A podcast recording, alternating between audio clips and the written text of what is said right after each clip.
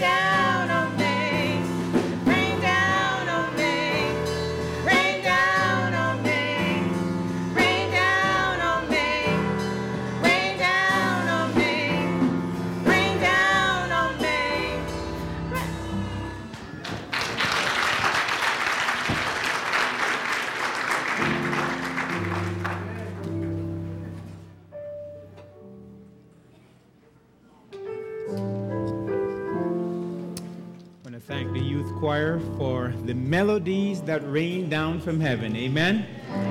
Let's put our hands together for talent that God has given our youth choir.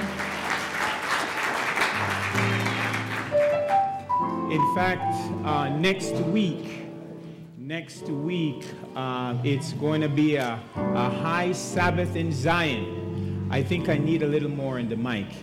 It's uh, a high Sabbath in Zion. In fact, uh, we have our new associate pastor.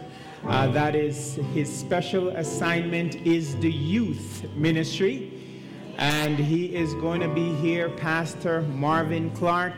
He is gearing up, and he is going to be delivering the word with power and might.